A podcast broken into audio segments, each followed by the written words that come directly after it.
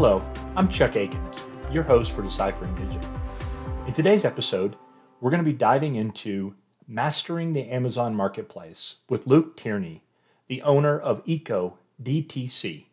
Uh, at his agency, uh, Luke and his team they help uh, natural products and other environmentally conscious uh, brands uh, scale their operations, starting with the Amazon Marketplace. So we're first going to delve into some of the intricacies and details of the Amazon Marketplace that uh, you know will give you tips and tactics uh, from Luke's experience. But what really sets Luke apart is his ability to to not only have a strategic approach inside of the Amazon Marketplace, but to use that as a launch pad for your overall omni-channel strategy. So we're going to start with Amazon and, and some things that you can do there for your brand, and then uh, explore how to uh, use that strategy in an omni-channel approach. So uh, let's get started. Here's Luke. We're here today to talk all things Amazon, and mm-hmm. you know I know when it when it comes to Amazon, you uh, you have it for breakfast basically i you know you you're going to have a different perspective because you are in there all day long every day with yourself and your agency so um why don't we just kind of start there like what's going on with amazon in late 2023 what are you seeing i mean what what what would you want to even tell someone to to warm us up a little bit about the state of amazon right now and and how we should be thinking about it as a marketer there's so many places we could start. I mean, just in terms of more, uh, you know, news of the news of the day, week, quarter. Um, Amazon actually just got uh, sued by the FTC, um, specifically for anti-competitive practices, for things that they do to sellers on their own platform, uh, for essentially, uh, you know, things that they've done to um, make it make life harder for any other competitors trying to take up their market share in terms of other online marketplaces and and the way they treat people that you know are on their platform. So that might sound like a weird place to to open up, um, but it's going to put a lot of what we talk about in in context because you know a lot of the troubles that I see brands struggling with when it comes to Amazon are there, there's a lot of technicalities of the platform and there's a lot of things that make it that make it tough um, to sell on. And so my hope with you know the the government kind of getting involved, you know, it's always kind of a mixed bag. We'll see what actually is done or not done, but um, I'm hoping that it there's some kind of action taken to make uh, Amazon make lives for sellers a little easier. Okay. Um, but uh, yeah, that's sort of the the the big news that's come out recently. Like there's a lot of other things happening too that are, you know, I'll get into technical and advertising and you know how how competitive the marketplace has gotten, especially over the last, you know, several years. But um, you know, in in essence, a lot of a lot of brands are that are on Amazon are wondering how they can actually get more out of the platform. Um, and a lot of brands getting on Amazon are, you know, understandably uh, maybe even a little apprehensive when it comes to like, well, what what don't we know? You know, I've heard so much about the opportunity. I've also heard, you know, some some stories of people who have had less than um, than a, a great time on it. So, you know, how do I maximize it for my brand because it's it's credit it's you know it's the juggernaut e-commerce landscape you know if you're selling online then you're you know especially in anything cpg related you're going to have to deal with amazon right so you said a couple interesting things in there um, could you dive in a little bit more? Like, y- y- what I heard you say is that Amazon is even more competitive mm-hmm. today than in the past, maybe more so than it's ever been. What does that look and feel like for a brand right now? This the you know how, how competitive it's getting. Like, what what are the, what's a brand up against right now? Whether you're an existing brand or maybe you came on in the last year. I mean, what is mm-hmm. what does this look and feel like right now? I mean, what what what's what's it, what's the day to day fight like for these brands? something that's become a, a required part of our onboarding um, for for anybody that we're working with uh, over the past several years has been has been going over fee structure and margin. So the number the number one complaint that we hear from brands, and this isn't just like new brands coming onto the platform, but we're talking about like multi million dollar brands that are trying to figure out exactly where this is going to fit in their overall digital strategy. There are brands that um, you know that we work with that half of the sales, you know, um, from all their channels combined, like half of them are coming from Amazon, okay. right? It is the driver of their business, more even. Um, you know, we we work with brands that Amazon is their only online channel and they perform really well and it supports you know the revenue from that um, supports a lot of other a lot of other initiatives in the business. We also talk with companies large and small who struggle to understand how anybody even makes money on amazon. Right. um, there's uh, as one client puts it you know his struggle has been to how to you know figure out how to actually make a profit on the platform and not make donations to his words the jeff bezos fund. Right. So you know the the place that this starts really is is what margin you have to play with on the platform right? If you're on the platform then you can pull some pretty you know pretty detailed payments information and actually see where all this money is going. You can see what your fees are to sell um, product on a you know um, on a per product basis. But even if you're just coming onto the platform like we we make brands go through the profitability calculator. We talk about benchmarks in terms of the margin we like to see for you know a healthy cushion for running ads um, you know uh, talking about pricing architecture you know how differentiated are you?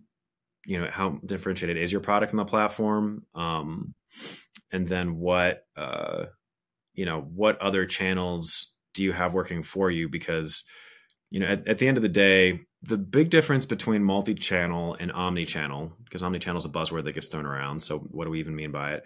Multi-channel is treating all of your different um, marketing channels as if they are siloed. And omni-channel is having a consistent voice and a consistent strategy across them. And where this applies to amazon in particular is that your presence on amazon will first of all if you've done if you've constructed everything right it can help your performance on other channels. It'll legitimize you. And you know this is where when customers are discovering you in store, they're going onto their phones and they're looking at Amazon for reviews or looking at price before buying you in brick and mortar. So that's really big. But also a presence um, literally anywhere else. If you are successful in retail, if you're successful on your website and Google campaigns on social media, it will all translate to success on Amazon. So it's not something that can be treated as something that's separate from your other channels. It's something that has to be dealt with as a piece of a larger whole. And that's not limited to Amazon, but maybe just because of the position that Amazon has in the marketplace as the number one research engine that customers use for products. It's just something that has to be dealt with cohesively at this point. Well, you said so many things in there I want to unpack. So let's uh, let's rapid fire through a few of them. First off, you you mentioned there was a margin that you're looking for. And I know anytime you anytime you're asked for a benchmark, it's like, well, it's different for everybody. But what kind of margin are you looking for mm-hmm. when you when you think about Amazon? Because you mentioned you want to be able to have enough margin to feed the ads. What what might be a yeah. range of margins that you would like to see? The first thing I need to mention is that margin is relative to what your price point is. If you're selling a four dollar product that has a fifty plus percent margin, it's not going to you know that's 50% is a great margin. But if your price point is so low that, you know, the cost of running ads is, you know, uh, I've, I've, we've, we've seen situations in which, you know, people are trying to sell $4 soaps in spaces where your average cost per click is like three to $5.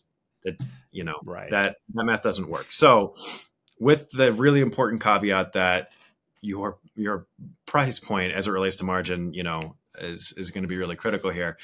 If we see a well-priced product that is, you know, it's got 40% plus margin after Amazon fees have been removed and after your cogs, after everything, 50 plus percent. That's a really heavy green light for us. Okay. So now the other say 40% green light. 40%, and 50% okay. especially. Yeah, is something that we like to see. Okay.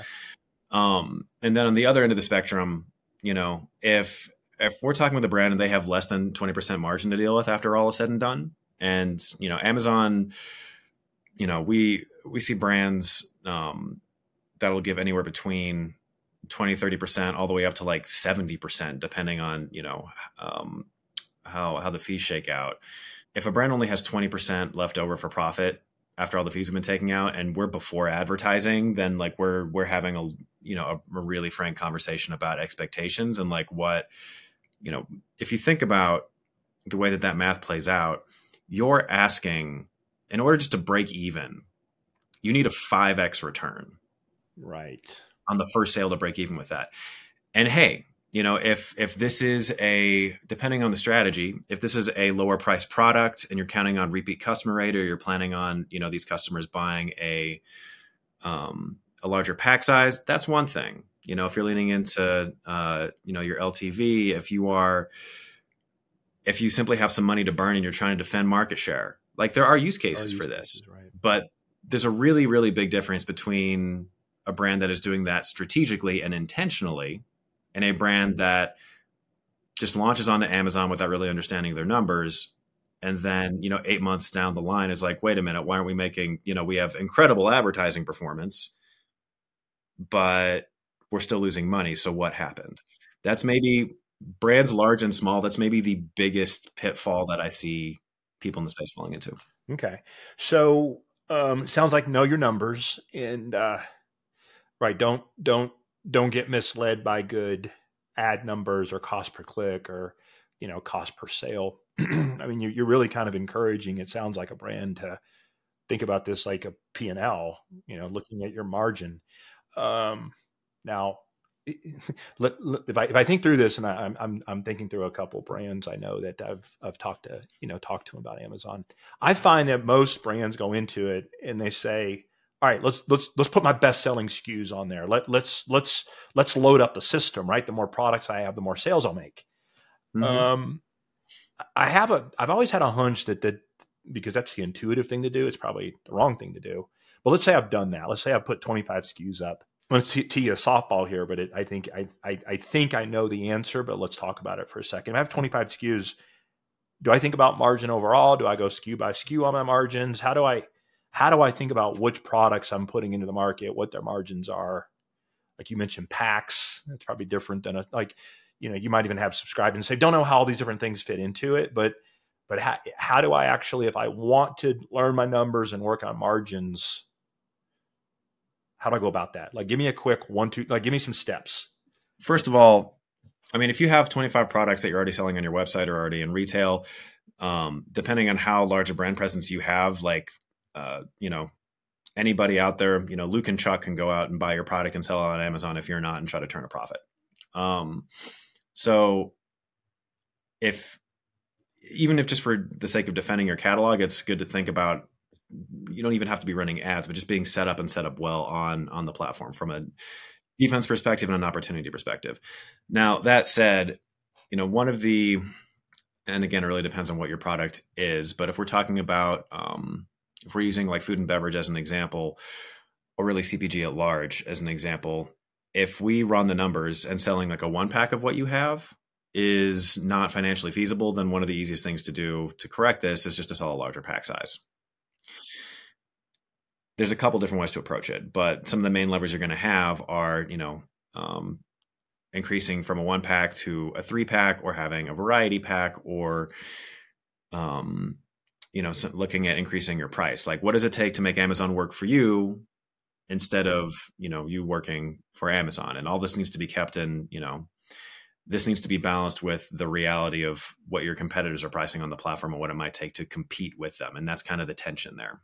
Um and uh, sorry, Chuck, you had some other questions thrown in there. And oh no, like so so no, you, you answered a few of them, but uh, you said something right there at the end that I need. I, you know, I want to make Amazon work for me instead of, you know, maybe trying to, you know, make it work for Amazon. Now, in the beginning, you you probably got to do that, right? I, I, I always hear about the flywheel, and you got to get some momentum going. You got to get review. I mean, you, you you know, but assuming that you're in the market, the flywheel's kind of working. You're running ads, um, and you start thinking about making uh, Amazon work for you.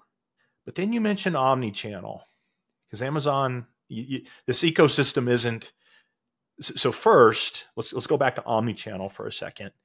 Um, if I'm CPG, uh, you know, food and beverage, but let's just say CPG, what you're saying is Amazon sits in the middle.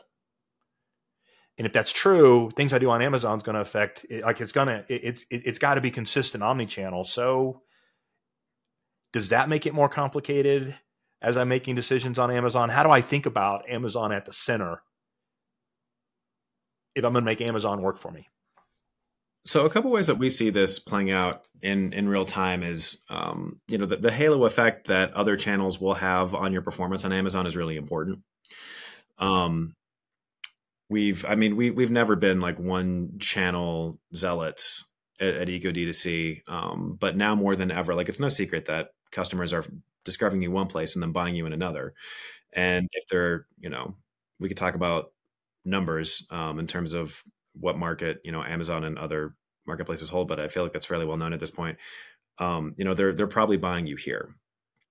And so from a user journey standpoint, um, that's just something to really keep in mind. Like Amazon's impact on other channels is largely is largely social proof and having you know you're, taking advantage of, a, of an opportunity for a customer to really um, discover more about you. So even like there are a couple e-commerce marketplaces that I as a consumer like to buy on over Amazon because they're more eco-friendly or there's just there's just something. There's something that this niche marketplace has is doing for me. I'll still go check on Amazon to see am I like missing out on a deal or I'll see what the reviews are to make sure this product is good because consumers trust Amazon reviews over reviews on basically any other place on on the internet almost. So that's how to think about how Amazon impacts your other channels. And then the other thing to think about, you know, as you're thinking about your marketing activities on other major online channels, especially like the the tough thing is is attribution when it comes to, you know, well, how many of these sales are we getting on Amazon because we are because we're running social media campaigns, because we're running campaigns on Google, um, you know, because we had, you know, XPR happen attribution is really tough for that until you kill that channel and you see the drop in your sales on Amazon's platform. So if that's you know an exercise that a brand wants to do because maybe they're having mixed performance on another channel that's totally fair and fine.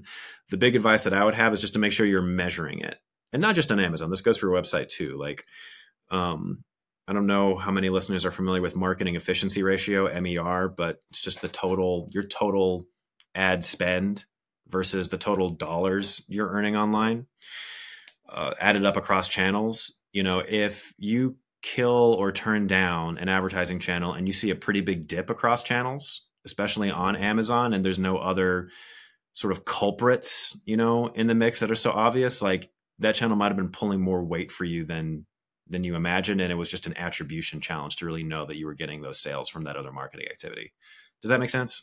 No, it does. So let me let me let me repeat it back. Uh, so I have I'm, I'm on the channel, everything's going, um, and for some reason I might decide to stop Google ads or maybe stop Facebook ads, Meta ads, whatever it might be. I, I stop some ads eh, because it I just don't like the numbers. And what you're saying is that is that traffic that was coming from, let's say, Google ads and landing on your website may have leaked over to Amazon and bought. Attribution is really hard.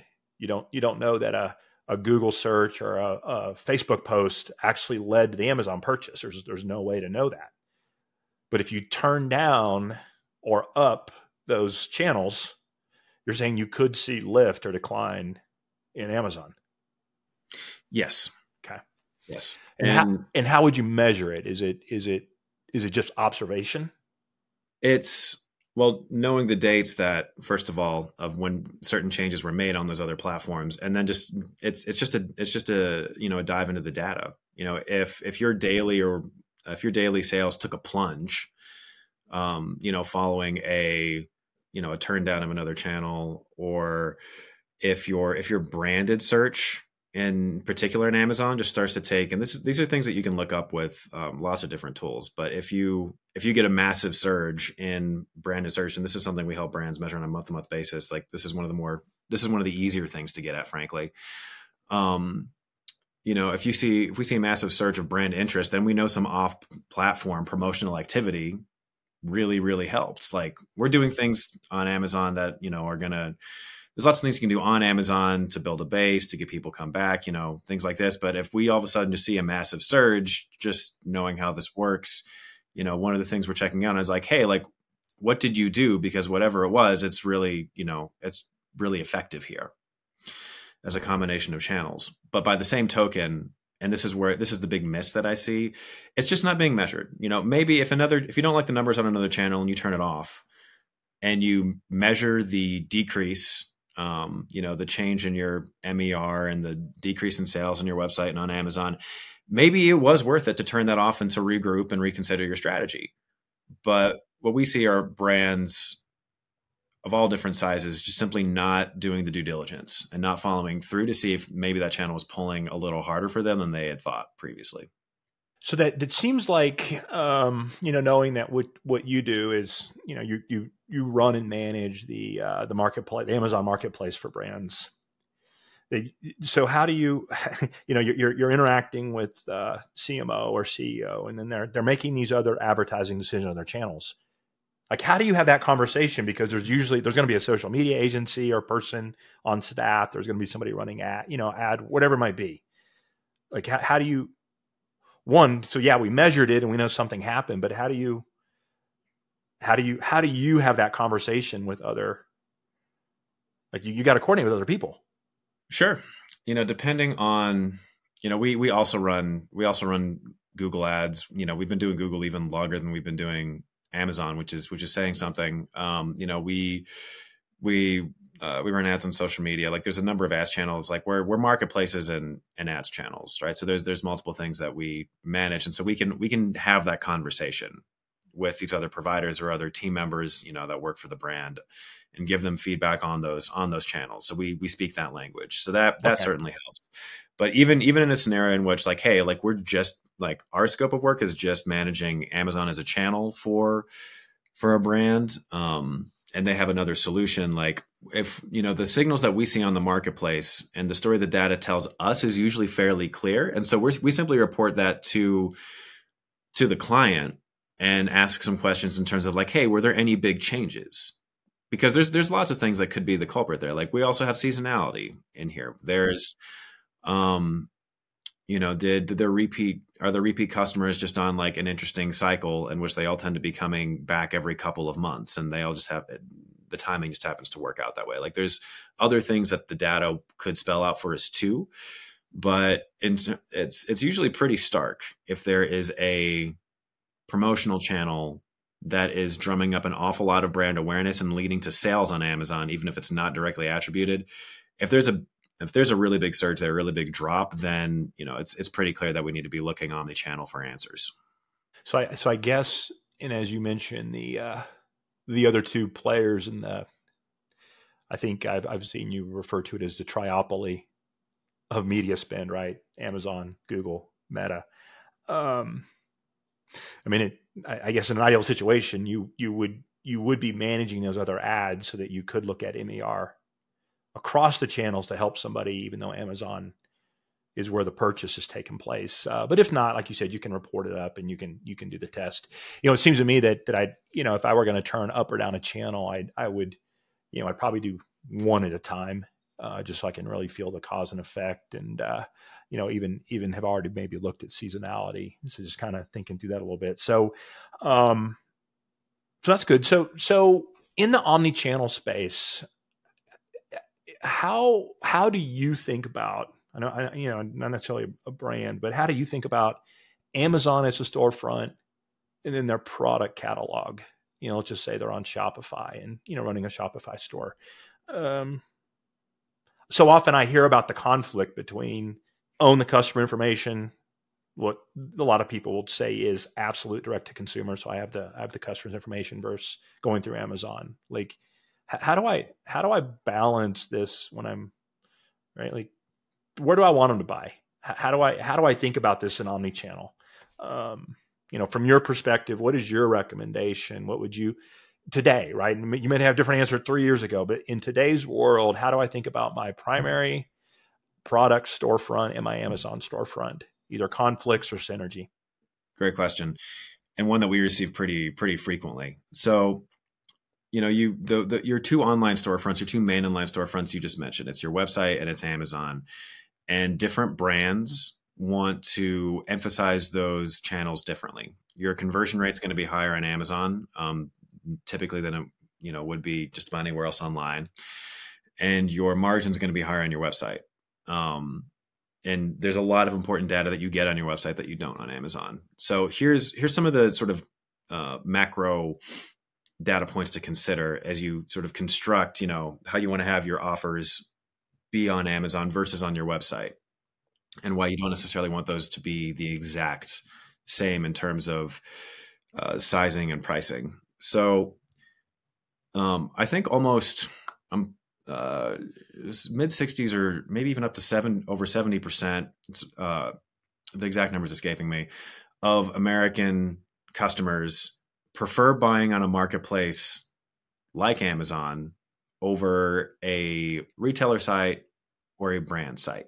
That means that if you want to drive traffic to your site, which a lot of brands want to do, and we help with these, you know, those funnels as well, it just means that you really need to incentivize the customer to do so. If you're priced the exact same way for the exact same pack on Amazon or especially cheaper than you are on your website, you're going to lose people. Um, and one of the things that we encourage brands to do, you know, if, if you look at what American customers want, they want they want free shipping and they want fast shipping. They want loyalty programs. They want to be able to buy in a couple of clicks.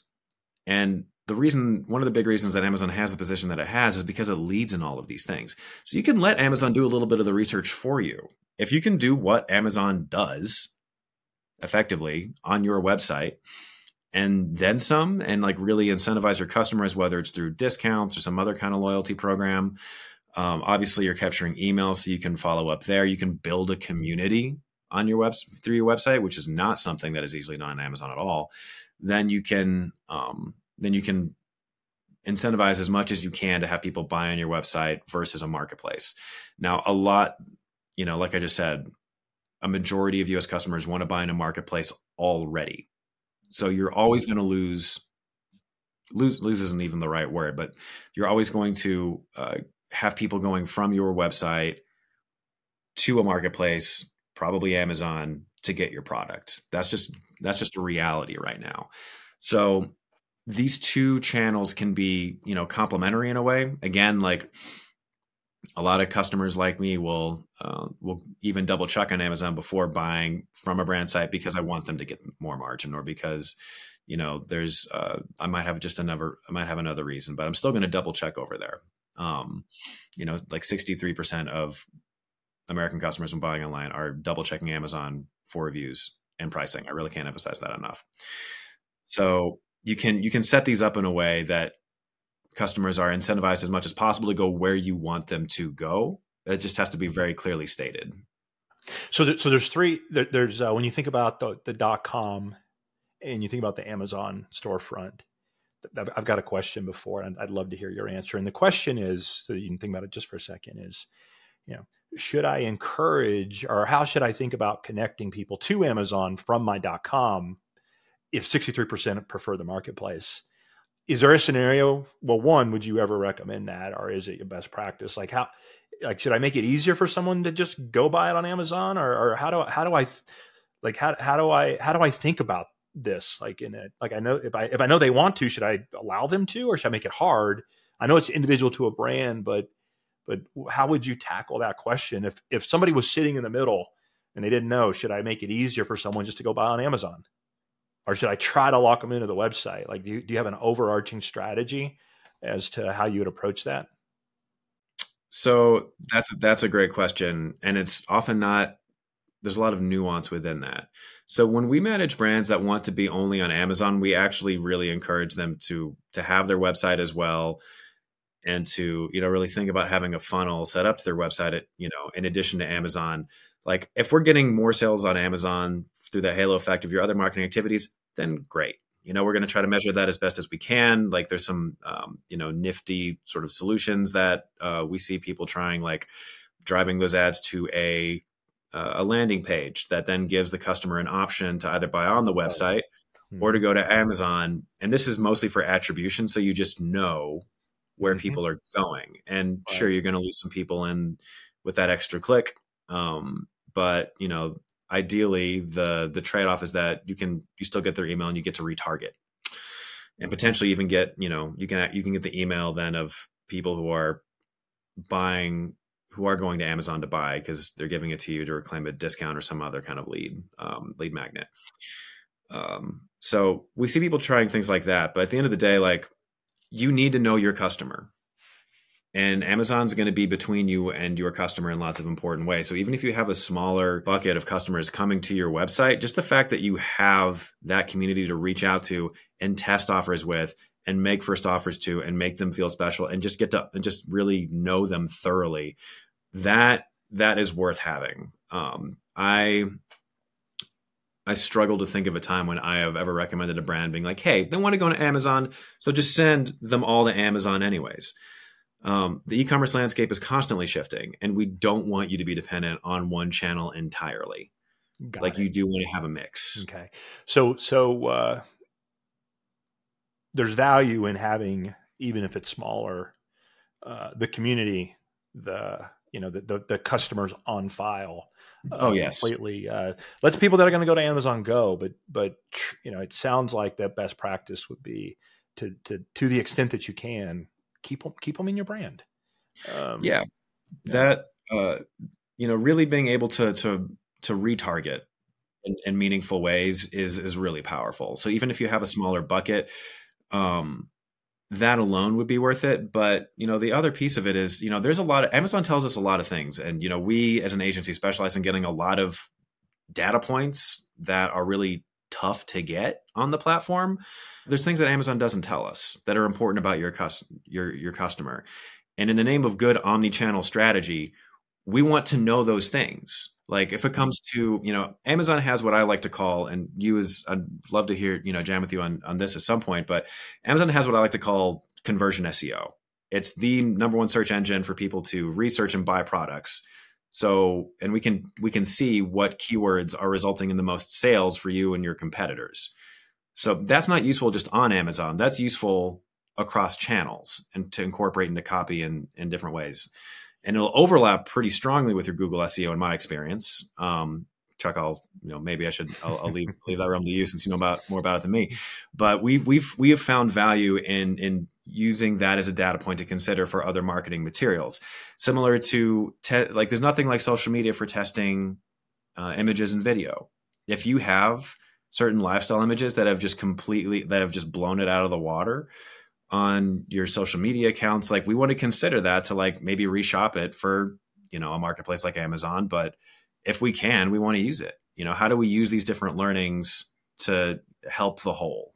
That's that's good on the channel for us. That's great. I, I love that social media tip that you just gave there about uh, yeah if a lifestyle photo or even even a product photo has done our video has done really well on social maybe you do bring that to website to amazon because people they liked it, they engaged with it, and that that's what you're that's what you're trying to get. So, all right, so yes, Amazon SEO, and then you talked a little bit about Google SEO, but walk us through real quick what okay what is Amazon SEO, and mm-hmm. and what what what what are the levers over there that you that you can pull, you know, to to show up more, convert more, sell more.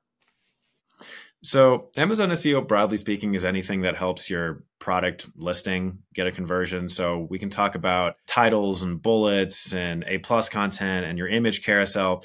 But I think maybe most interesting for um, a conversation with a Google SEO and, and just talking about the, the similarities, the differences, is talking about is, is, is really keyword research, right? And one of the because Amazon is a conversion based platform and because of a couple other things like we can uh, any any savvy amazon marketer is going to be able to sort of sift through um, the data and uh, effectively i'll try to sum this up. If you take a group of very carefully chosen competitors and you take their products and you look up all the keywords that those competitor products rank for which is uh, easy to do and then if you run you know the right kind of exercise and put the right filters on it you can see what they all rank for in common. And so what what this spits out is not only like um, you know, if you're selling laundry detergent and you examine the top competitors for the term laundry detergent and it spits out that term, that's not a surprise. But if you're doing the exercise right, you'll also get a lot of long tail keywords, mm-hmm. you know, that have that might have less traffic, but are getting conversions. They're getting sales. Ooh, like They're getting that. your competitor sales. So you get short tail and long tail, and that's what we really like to emphasize in copy above like a lot of things. Like we, we need your differentiators there. There's a lot of things that goes into good e-commerce copy. Don't get me wrong, but that um, that's really core to um, good Amazon SEO research. People tend to buy what they search for, and they want to see that reflected in your copy. Um, And so prioritizing that based on what's getting search volume, what's not, what very specifically describes your product. Um, that's all really, really helpful data. And that's just, that's before launch, right? Um, you know, once you've already launched, then you can start digging into what advertising terms are really working for you. Uh, there's now a search, uh, it's called the Search Query Performance Report on Amazon. You can see the percentage um, of the market that you have for certain keywords on Amazon. And so if you are cleaning up in the mushroom coffee space and your product has a lot of different unique selling propositions, but that's what's really working for you here, then we would encourage you to, you know, consider that data point, maybe emphasize that more in your marketing and other channels too. You know, it's a great point. You know, and as you uh, you know, as you talk about Amazon SEO and then the the keywords having the conversion data, you know, as a as a Google SEO, I often find there's too much reliance on search volume well, that, that keyword doesn't have any volume. And I'm like, well, one, it's long tail, so this is just a variation. But even if I start to think about phrase and you know to use at Google ad terms, you know, broad match, uh, you know, sometimes I still have a hard time building a case for a keyword cluster, if you will, or a top, you know, a theme inside of a, you know, uh, mushroom coffee. There's not a lot of conviction because there's not not not a lot of volume. But what you're saying in Amazon that exists, and I'm sure there's volume metrics, but you can work. You can you, since it's a it's a conversion platform. You're saying you can really hone in on the keywords that have more of an inclination or a tendency to convert, and then maybe bring that back over and say, hey, this is this is why we should have an SEO program for these keywords. This is why we should have them in a Google Ads group. Um, it's why we might want to do some content on social. Like you can use that data because you know, okay, this is what people that buy search for. Yes, and here's here's where I'd be really uh, I'd love to sort of pose this more or less as a question. Um, the way that we the way that we think about Amazon versus Google when it comes to um, just the function that these platforms at large serve, like Amazon's here to answer like what product do people buy when they search for X, right? That's that's you know uh, you could you can throw a lot more in there, but at the end of the day, that's that's a you know a core function it's serving. Google to us is there to answer a question. Mm-hmm. So if somebody is looking up the difference between keto and paleo diets, they're going to Google, right? Right, obviously. Um, or maybe chat gpt at this point but that's another conversation right um, but when they want to see like what the most popular keto cookies are in terms of reviews and you know um, pricing, like that's when they go to Amazon. So it's eh, a lot of you know we we think of good omni-channel strategies just making sure that we're aware of what different points in the consumer journey these different platforms you know occupy but uh, chuck i'm curious as to what your thoughts and if if you see things the same way i mean yes i do um, it's interesting to think about what people do on different platforms and how that changes not only how you would approach the platform, but uh, like how it all works together. For example, you know, you mentioned early on kind of the the customer journey. So if they if they do that search uh, that that maybe on Google is around diet or health or benefits of you know of of certain foods in this case, um, that's a Google search, and then they come to the website and they they they maybe it's the first time they heard of your brand. And then what you're saying is a lot of times two thirds of the people in America prefer marketplace. They're going to jump over to Amazon and check out your check out your product, um, and maybe even go up to the box and say, you know, to use your example, uh, mushroom coffee, and just see who's there.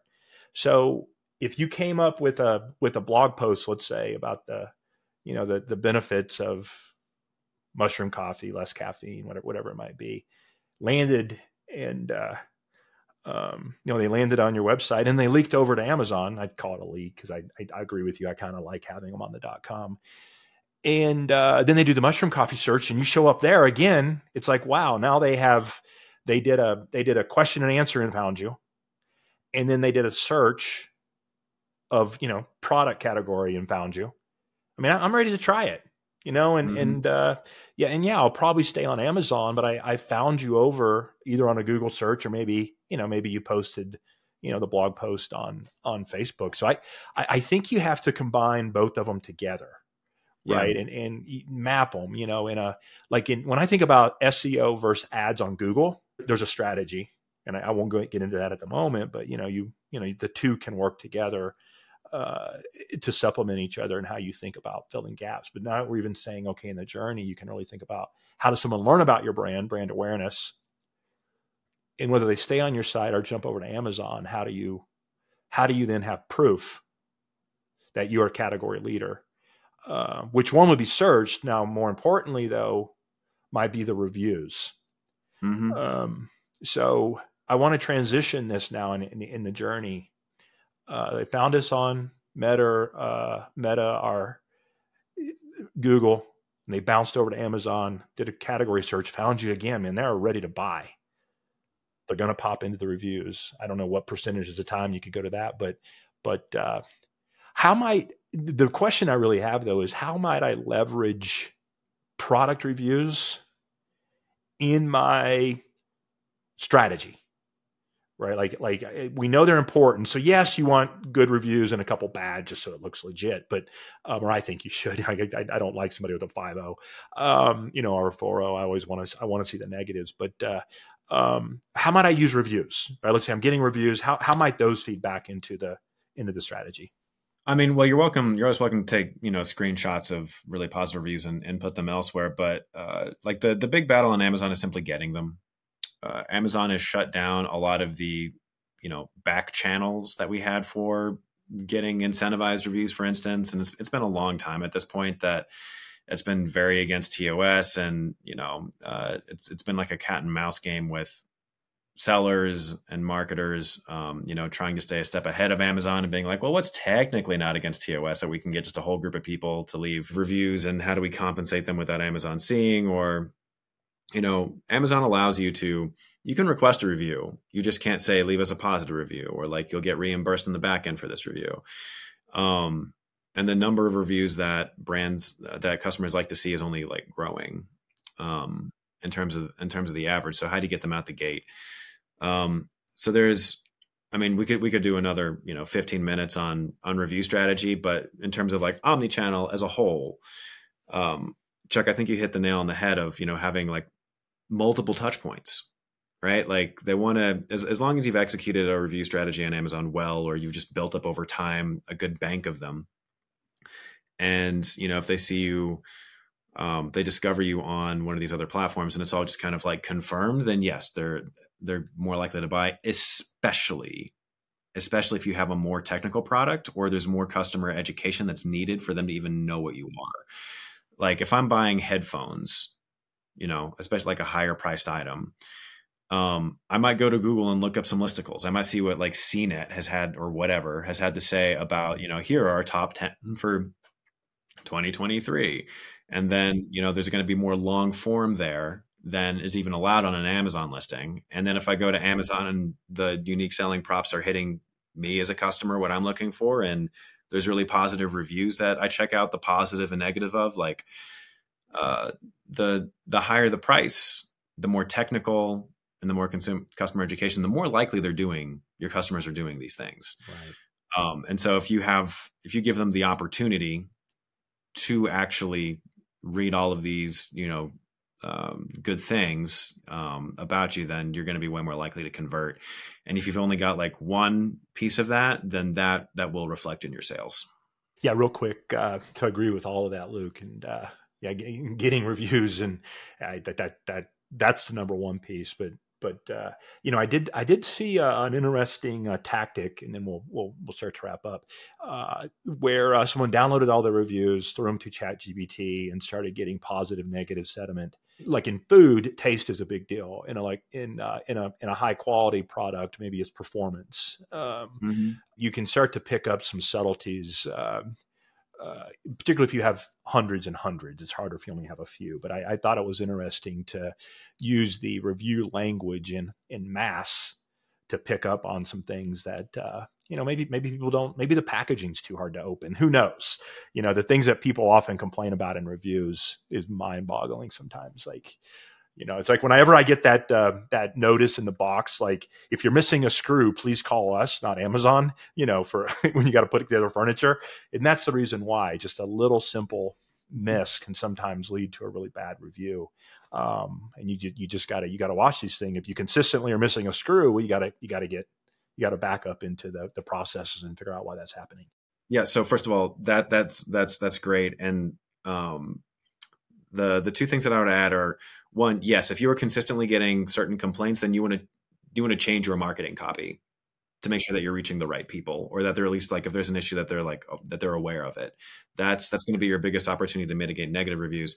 But chuck what you mentioned in terms of like crunching reviews to find especially competitor reviews to find uh, you know either gaps in the market or you know really just you know hone down like what customers in your niche are looking for or what are what are their praises and what are their complaints mm-hmm. among your competitors this is something that we do all the time and Amazon is actually an underutilized, uh, in our opinion, customer insights resource. So there are tools where you can go and download your competitors' reviews en masse.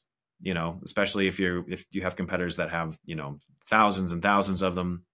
It doesn't have to be that high, but you can. Uh, this we have a marketplace analysis offer that we'll execute on fairly regularly, and as a service. And you know this is one of the things that we pull.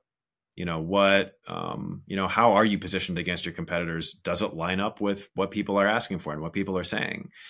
Um, and amazon is a you know because they are as tightly controlled as they are they can be a really great resource for drilling down into that.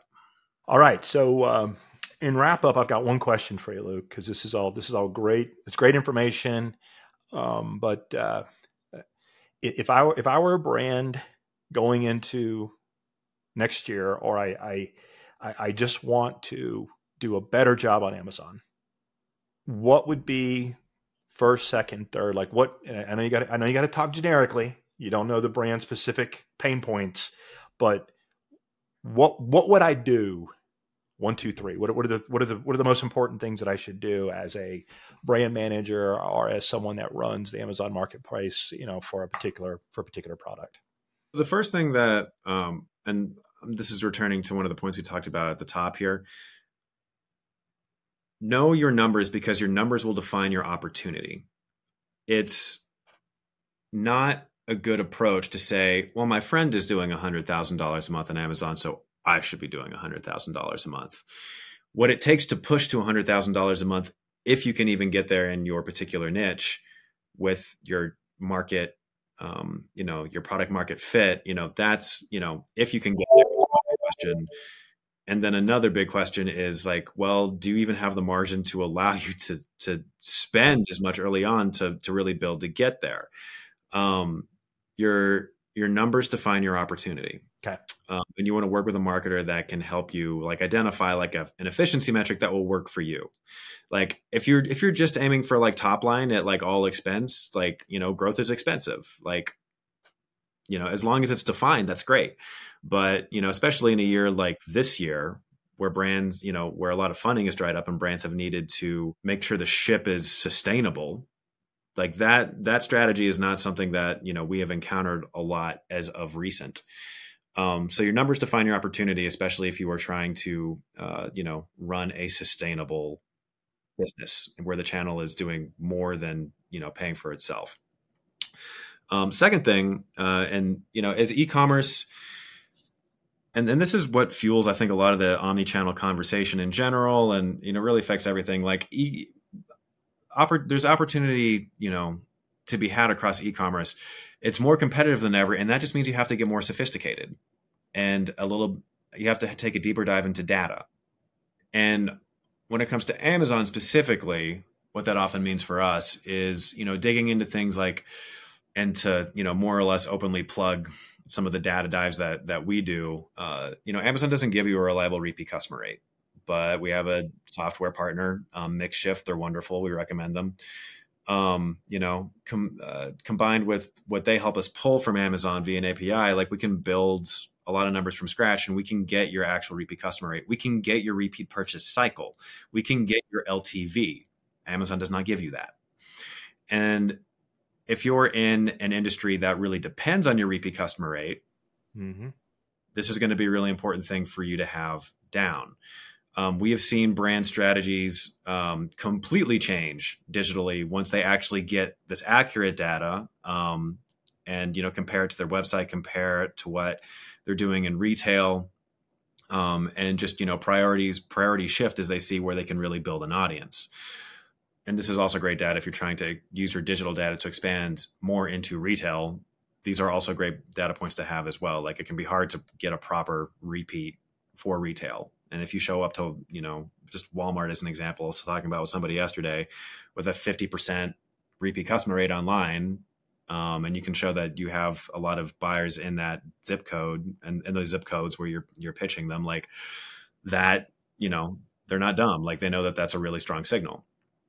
Um, so there's there's just a lot you can do. You just need to make sure that the numbers actually point to profitability and if you need to dig farther into the numbers to get insight into that then that's that's normal at a time like this okay. um, but you know fortune favors the the bold, but you know what me- what gets measured gets managed.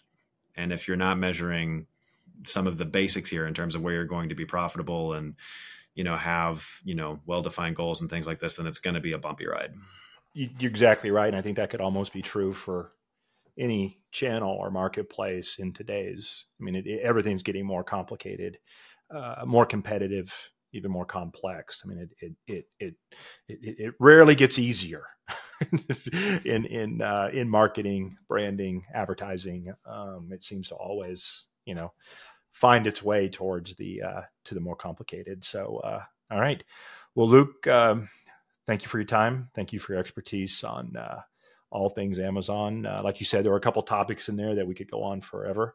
Um, or another hour uh, for sure. But Thank you. Thank you, Chuck.